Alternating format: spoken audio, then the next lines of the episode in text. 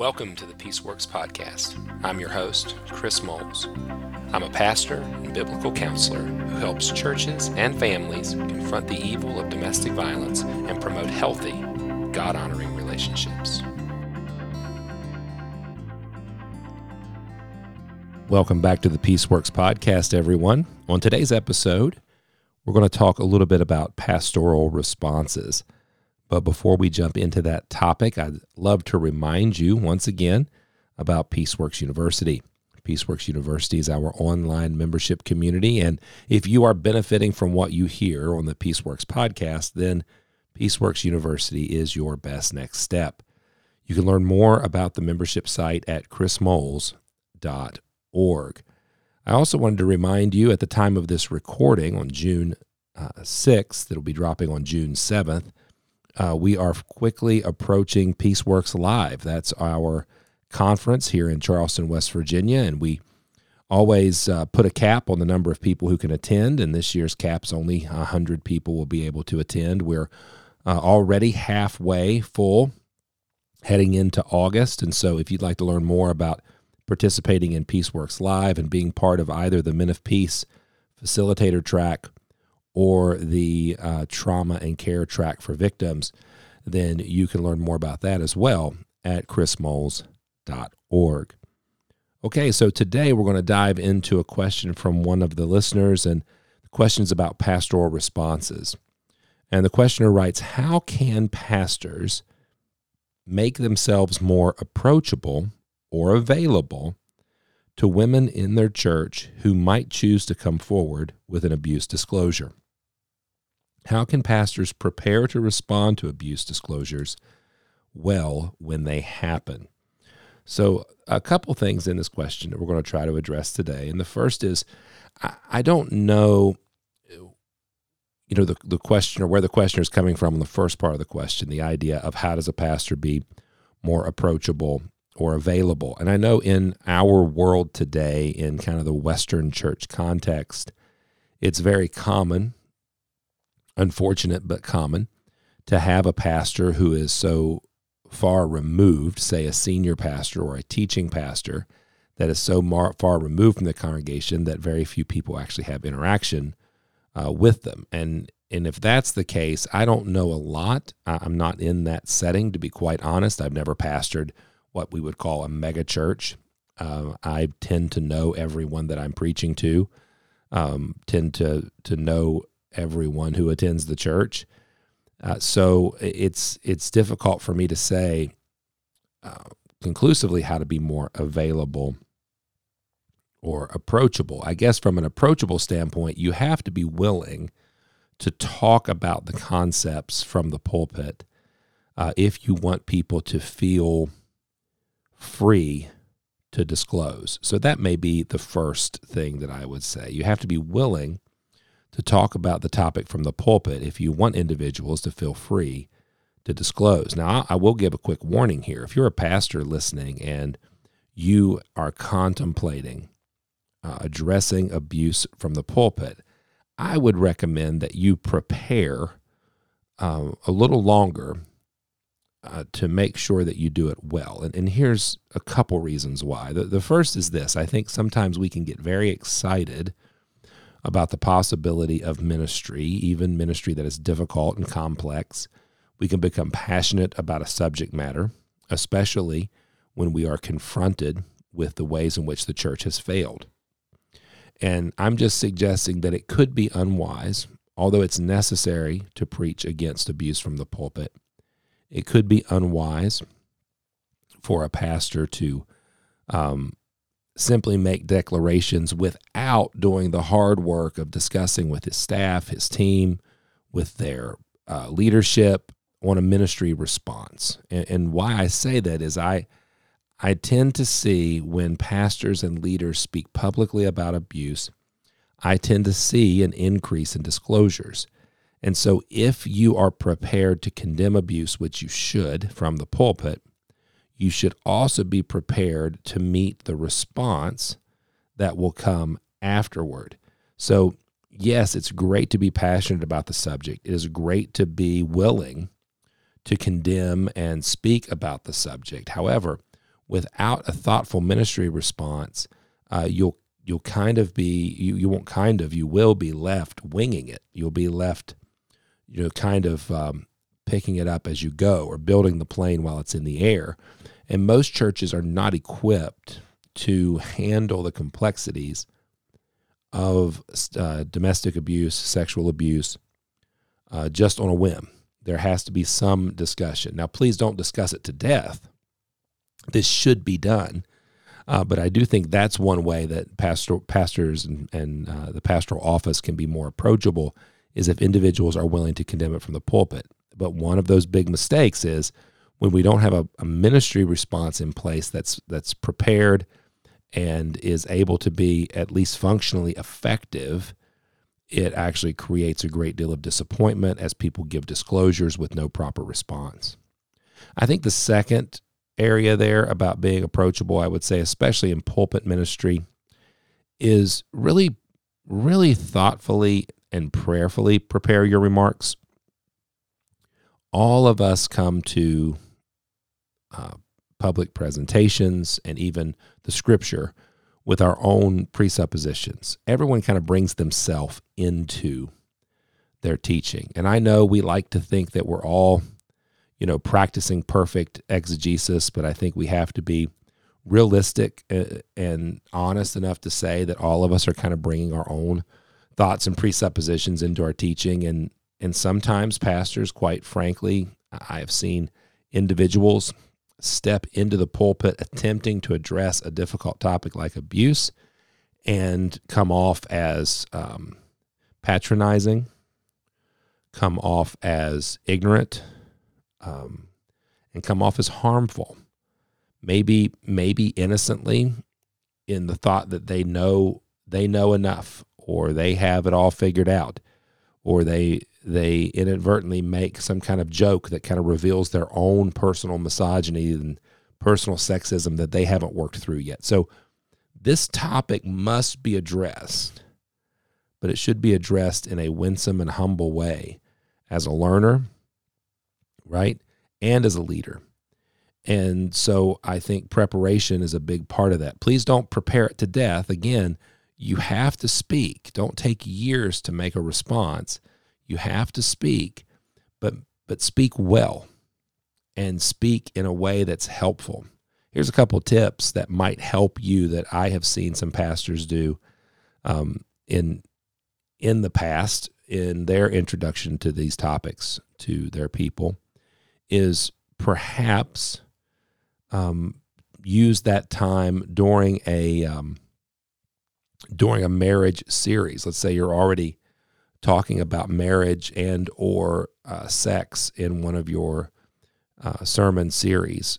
Prepare a short but powerful statement that's approved by your leadership, that's thoughtful, that has been vetted by an expert, maybe someone in your congregation who's an advocate or a survivor, that is a prepared statement regarding abuse.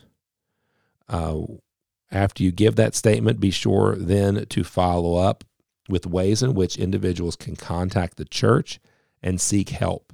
And then make sure that that point person, that contact person, has enough resources at their disposal to connect individuals to necessary civil authorities, necessary community-based agencies that can help, and in-house services that the church can provide for counseling, care, and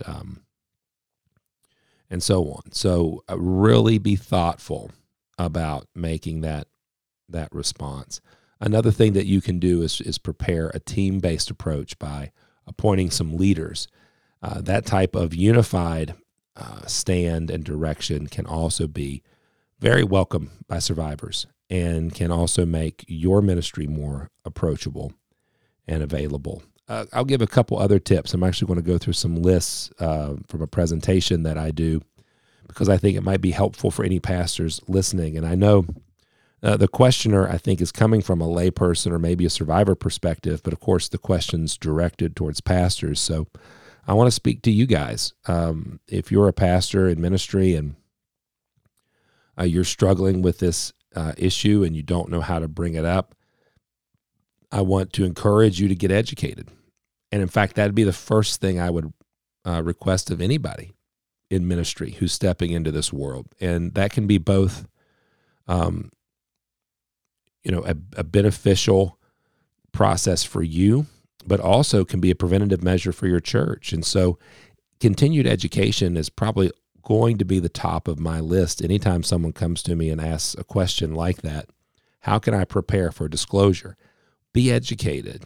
And then don't think that you've arrived because you took a 1-hour seminar at your sheriff's department, or you went to the 2-hour training sponsored by the shelter.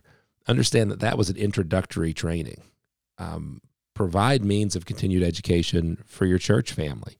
Walk through processes that have already been developed, like becoming a church that cares for the abused, or at churchcares.com, or maybe something sponsored by Grace or another program that you can use that's video-based that might be able to help your people process the information. Consider having awareness events. October is a great time to do that if you're not already overwhelmed, to have a Saturday domestic violence awareness conference or seminar where you're bringing in somebody like myself or another speaker or perhaps a local advocate or community-based agency that you're partnering with.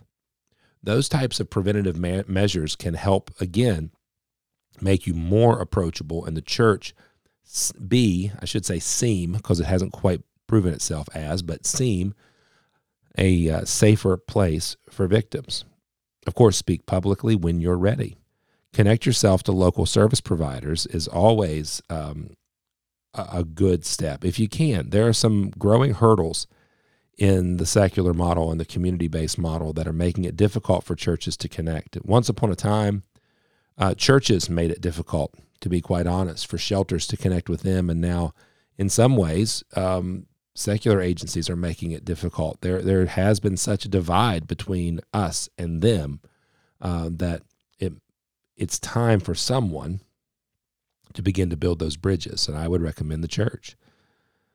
When the disclosure actually happens, so that would be kind of some preventative measures. When the disclosure actually happens, I'm going to say something controversial to some folks. I'm going to say believe what you're hearing. Now, when I say believe, I'm not saying take wholesale every account that you're hearing. This is not about a court of law type belief. This is not about ironclad truth. This is about listening, right, and thinking the best of what you're hearing. Listening to this person with integrity, with care, without this immediate sense of doubt. And I bring that up because churches have historically listened to victims with a spirit of doubt. I have to confirm this. I have to follow up on this. I have to be an investigator on this. No, really, at this point, you should be engaged in the work of compassion. Believe what you're hearing. Someone in front of you is hurting. Listen to their hurt, their pain, set in their hurt and their pain, set in their suffering, and follow along. Offer assurances. If we're talking about aspects of oppression and abuse, it's okay to say that it's not your fault. Regardless of the individual in front of you's choices, it's not their responsibility if someone else has strangled them or hurt them or hit them or manipulated them. It is that person's responsibility. So really establish those hierarchy of responsibilities, those lines that say you're not at fault for being harmed.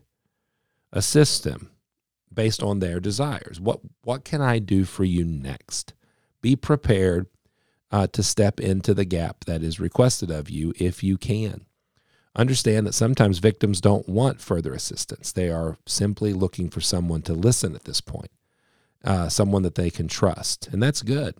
Receiving a disclosure doesn't mean that you're now obligated to act, especially in cases of domestic abuse. Unless you were a witness to the abuse, your best move may be simply to listen and then to resource, offer options. Can I help you call law enforcement? Here's the number of our local shelter. Here's some resources that I think might be helpful. How can I serve you best? Those type of questions and concerns will go a long way in establishing yourself as somebody who's trustworthy. Document and record if possible. If you can't get permission to record the encounter, which is understandable, be sure to take good notes. Document what you're hearing, time, place, manner. When did this occur? Where did it occur? And what occurred? And be able to document that well. This is not a protection for you so much as it is clarity. Much of what you're hearing is not going to come in clear, succinct order. It's going to come from kind of a traumatic buckshot type of delivery. And you're going to be putting those pieces together. This is where an advocate would be tremendously helpful. But also, you want to have that documentation in case there is a legal or civil matter. Having that on record with you will be helpful and will serve the victim well. When it comes time to conduct an intervention, make sure you're prepared to meet the victim's physical needs. Anytime an intervention or disclosure is made, it puts the victim at greater risk. It creates a potential for escalation. So be prepared to intervene by offering help financially, with housing, perhaps meeting certain needs when it comes to food or childcare, shelter, police contact, courts, victim advocates. All of these things are part of an intervention, connecting people to proper helpers and resources. Be aware of the dangers that when an intervention happens, when you are coming in to confront a perpetrator, the violence will escalate to some degree or another. More than likely against the victim, but possibly against you or the church as well. So just be aware of all the possible dangers. And again, continue to document throughout the process. Always speak the truth. Don't be hesitant to speak the truth. You don't have to speak the truth as a weapon or as a way to harm, but prioritize what's important as you speak. I'm going to suggest that safety is really your first priority here as you're receiving a disclosure. I also think the acknowledgement of truth is here. Putting off and putting on. I think that will be effective for both the perpetrator and the victim. We're really going to lean into what's true. We're not going to minimize the abuse. We're not going to deny the abuse. We're not going to blame the abuse on a substance or a mental health condition or some other pathological concern. We're going to put it where it belongs, on the abuser. We're not going to make light of it, but we're going to take it seriously. Truth is going to be center to what we do. We're going to mourn the things that we lose, and we're going to embrace the hope that we gain. We're told that the thief comes to steal and kill and destroy, and certainly there's a lot of carnage in the wake of an abuse disclosure. We're going to grieve. But at the same time, we know that Jesus brings life and life to its fullest, and so we're going to live in hope. We're going to embrace and share the realities of the cross. We're not going to move far from the gospel, whether we are encountering a victim or a perpetrator, because the gospel, the cross, is evidence of God's compassion, his great love for us. It's a connection to Christ's suffering. We're not suffering alone. It's the defeat of evil, and great reminders that what we're experiencing, although real, tangible, destructive, are temporal, and that Jesus has met each one of those head on. And of course, we do want to, at some point, talk about aspects of repentance and forgiveness. I think we tend to jump here quickly. I think there's a lot of work to do before we get here, but we certainly are going to talk about that at some point. Letting go of the hurt that we've experienced, extending grace where possible. But of course, we want offenses, harm, to be clearly acknowledged. We want confession and repentance to be clear and evident. We want appropriate boundaries to be in place and enforced. We want to be part of the consequences, acknowledging that they are real and that they can be effective. So I think leaders can be approachable. I think leaders can be available. But I think before that ever happens, leaders have to buy in. Leaders have to really believe that this is a problem. Leaders have to put off their own prejudices and embrace compassion. And then they can start working through some of these processes of hope and healing. Well, I hope that was helpful today. That question was wonderful. How can pastors make themselves more approachable and available? How do pastors prepare to respond for abuse disclosures? Well, I hope the brief information I walked through was helpful for you. If you want to learn more, we talk about this all the time in different settings, whether it be here on the PeaceWorks podcast, in many of the lectures and conferences that I speak at, in blogs that we've posted, and then also at PeaceWorks University. So if you'd like to learn more about this topic, go over to chrismoles.org, interact with our material there. We believe in pastors. We think pastors can be effective frontline workers, but it begins with their own heart, their own willingness to listen, to believe, to engage with compassion and love. Thank you again for listening to the PeaceWorks podcast, everybody. Until next time, God bless.